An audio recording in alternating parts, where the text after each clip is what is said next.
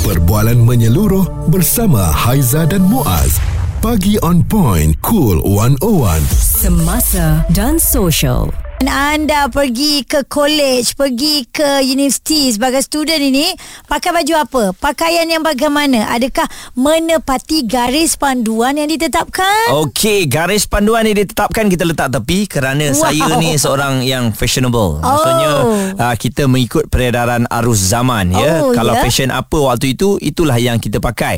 Dan sebenarnya Haiza, dia memang tak dapat nak dinafikan mm-hmm. dan kita tak bolehlah lari daripada fashion ni sebab fashion ni kan berubah mengikut zaman kan. Mm-hmm. Uh, jadi uh, oleh kerana sekarang ni di media sosial dah banyak fashion-fashion yang boleh kita ikuti dengan mudah. Mm-hmm. Sebab tu uh, pelajar di IPT nampaknya semakin berani untuk bereksperimentasikan Betul. pemakaian mereka. Mungkin juga ada yang pergi ke uh, tempat belajar ni, universiti dan sebagainya, pakai baju-baju yang ala-ala hati-hati zaman dulu eh. Istri rasa tak sabar Sorok baju dan seluar Oh,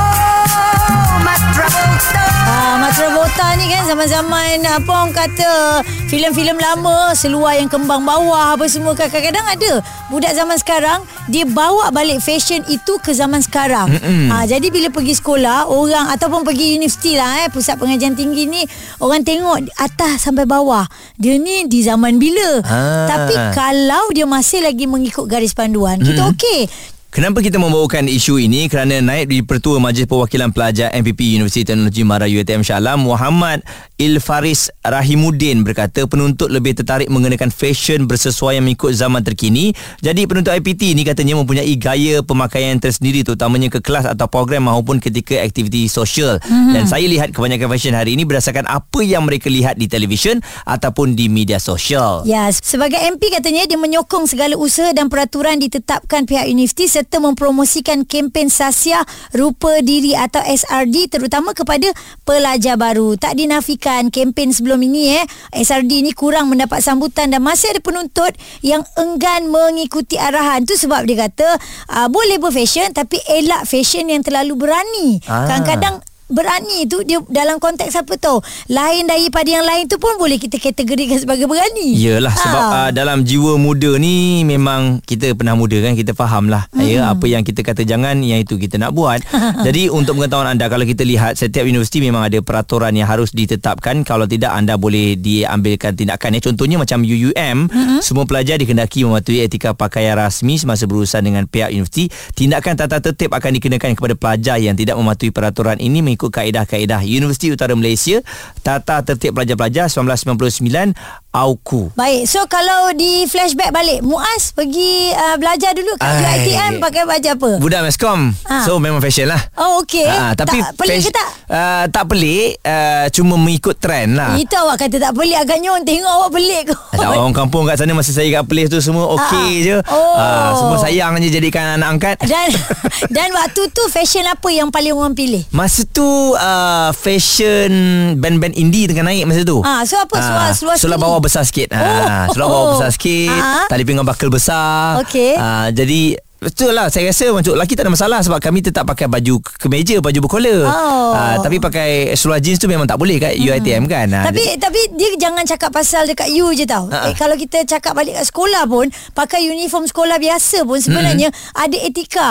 Kain tu tak boleh labuh sangat. Hmm. Uh, sebab cikgu tahu ni labuh sangat sebenarnya nak berfashion. Hmm. Orang kain tu biarlah orang kata parah-parah kasut. Ha-ha. Uh, ini dengan uh, kain labuh lepas tu tudung pula kamain singkat lagi. Uh, ini untuk baju sekolah menengah lah Yelah. waktu saya sekolah Bila dulu. tak boleh tu ha, Itu yang orang nak buat Ah. Termasuklah dengan pelajar-pelajar sekarang ni Sama ada IPTA ataupun IPTS IPTA dia ada sedikit kebebasan lah Ah, kalau kat swasta tu dia lain macam sikit Ah, lah. eh. Memang dia berfashion habis lah Lagi pula yang ambil jurusan fashion.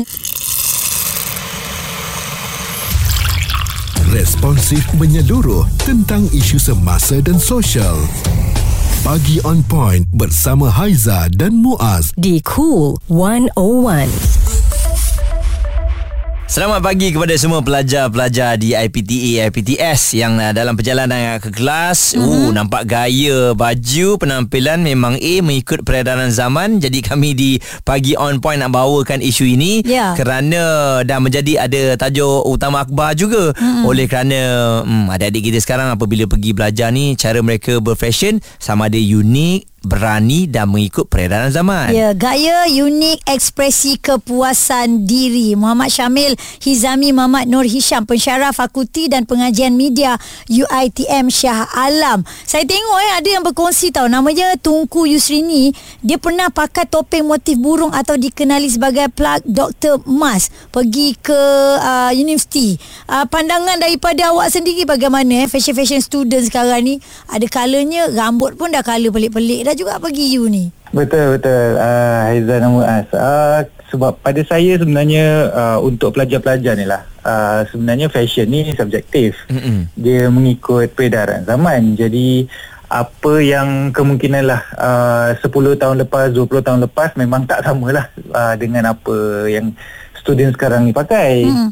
dan dia berubah Uh, tapi ada kala perubahan tu uh, misalnya macam saya nak cakap uh, tadi uh, Haiza ada sebut mengenai pasal pemakaian topeng tu kan Ha-ha. Tiga Ha-ha. campus kan jadi mungkin saya rasa itu uh, sesuatu yang uh, one of the ordinary lah yang out of ordinary yang lain sikit tetapi rata-rata pelajar sekarang ini dia Uh, dia macam uh, mengikut self awareness iaitu jika dulu kita lihatlah banyak pelajar yang fashionnya dia lebih ketat sikit maksudnya dia lebih suka mengenakan uh, seluar skinny jeans hmm. tetapi sekarang ini uh, generasi uh, Z sekarang ini mereka lebih suka pakai pakaian yang longgar Betul. sebab body awareness tu makin Dan- uh, banyak lah pada mereka ini Kesedaran tu dah ada ya. Dan uh, fashion tu pun Betul. tengah in sekarang Kita pakai seluar baggy Baju yang besar eh. Hmm, agak sebab ikut fashion lah Ikut kot. fashion lah Ha. uh, Dan adakah ini sebenarnya Memudahkan jugalah Untuk pihak universiti Nak memantau ni kan Kalau tidak Zaman saya di UiTM dulu Kalau uh, wanita pakai baju yang ketat-ketat ni Asyik kena saman dengan guard je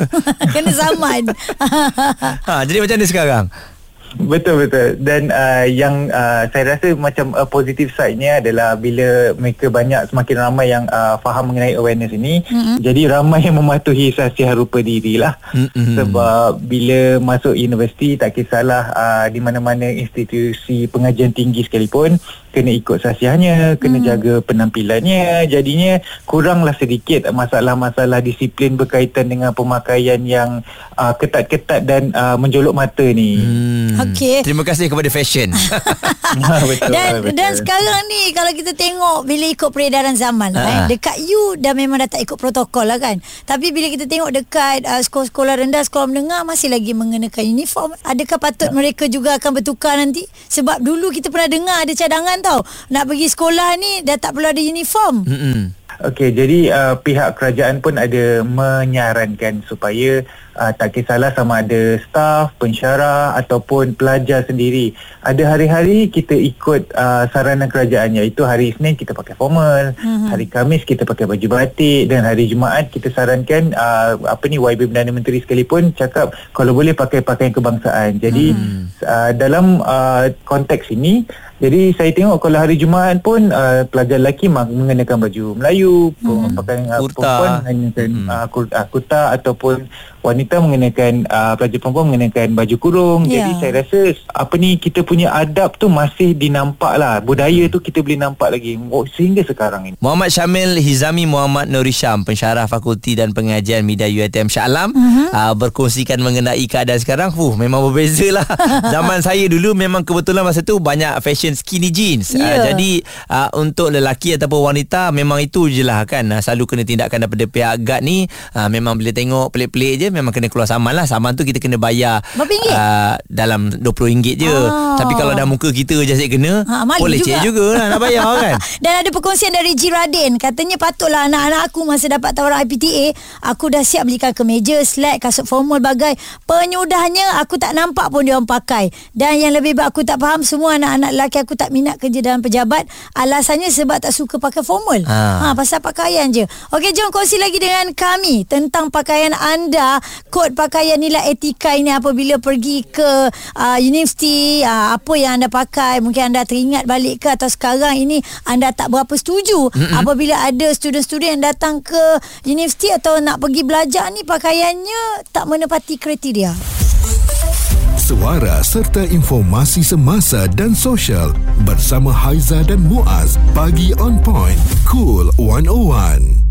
Fashion apa yang anda pakai sewaktu anda pergi kuliah, pergi belajar. Adakah fashion yang mencolok mata ataupun fashion tu biasa-biasa bila orang tengok ah dia ni tak berfashion lah. Mm-hmm. Oh habis tu kalau nak berfashion kena pakai yang ah, ni lah yang terbuka-terbuka baru berfashion ke? Ha, mungkin itu persepsi orang dulu-dulu lah. Hmm. Sekarang ni saya rasa memang kebanyakan kita tak dapat dinafikan. Ha, adik-adik kita ni dah bijak berfashion sebab Ha-ha. uh, satu dah banyak uh, outlet hmm. ya fashion-fashion terkemuka di uh, luar ni yang daripada hmm. seluruh dunia dah ada kat Malaysia. Ya. Dan yang kedua dah ada media sosial. Jadi uh, bila mereka ni pun dah tahu dari segi fizikal yang mana satu sesuai ataupun tidak. Jadi saya kata um, sekarang bijak berfashion. Kalau dulu tu memang by heart je sebab mana nak nak tengok mana media sosial tak ada pun. Ya, Kalau orang dulu lah. ikut tengok kat majalah lah. Ah, Kalau ah. Haizah masa tu pakai macam tu, macam tu lah yang kita ikut. Ah, orang yang minat kita diikut. Ah, diikut tak lah. satu lagi ada orang dia ikut-ikut tapi tak kena dengan dia. Ah okey berbalik kepada fashion dekat tempat belajar ni Muaz. Ha-ha. Ah, saya tertarik bila Muaz kata um, dulu ada pelajar yang disaman kalau pakaiannya tak mengikut kriteria kan. Mm-mm. Saman yang bagaimana? Ada keluar surat official ke Ada ada ke? surat official lah Ha. kiranya mel, apa melanggar sasiar rupa diri ni Aha, aha. dan uh, dia bukannya terus bagi uh, selalunya memang ada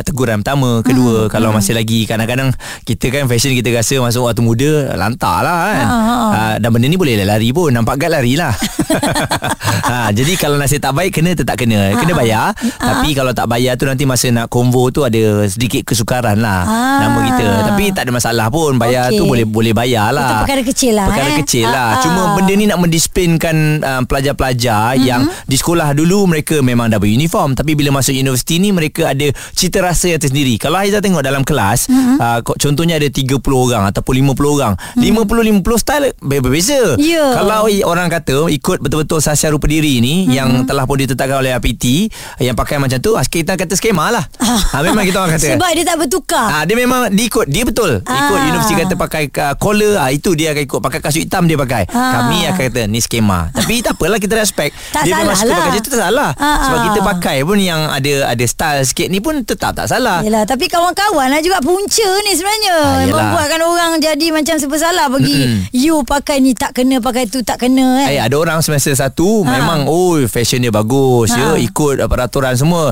Masuk sem 3 sem 4 dah berubah. Oh. Kita dah tak kenal dia dah. Wow. Wah, dia fashionista kau-kau punya. Jadi mungkin benda-benda macam ni ha. yang kadang-kadang uh, bila dipengaruhi dan tak tahu bawa diri, mm-hmm. ini membahayakan diri kita sebab Betul. uh, kadang-kadang ianya boleh memberikan prestasi yang tak baik juga kepada mm-hmm. akademik kita. Betul ya. Jadi apa pun sebenarnya kena faham uh, kita berada di mana. Mungkin kalau di tempat belajar tu tak salah nak berfashion tetapi biar berpada-pada lah eh. Uh, kerana fashion itu kadang-kadang boleh membuatkan persepsi orang pada kita tu pandangan pertama tu dah alamak. Tak best lah kan. Dan satu lagi bagi saya eh kalau nak senang supaya mata orang tak adalah nak tengok kita atas bawah, kita pakai je pakaian yang standard. Ha. Ah contoh sama sampai zaman sekarang seluar apa orang kata seluar jeans yang uh, cut biasa ni lah dia Mm-mm. bukannya Straight cut. ah straight cut ni uh, dia daripada dulu sampai sekarang kekal relevan. Mm-mm. Ah so tak ada masalah. Betul, ya. Laki perempuan pakai je lah sama je. Okey dan ada yang hantar ni hmm. katanya PM ha dia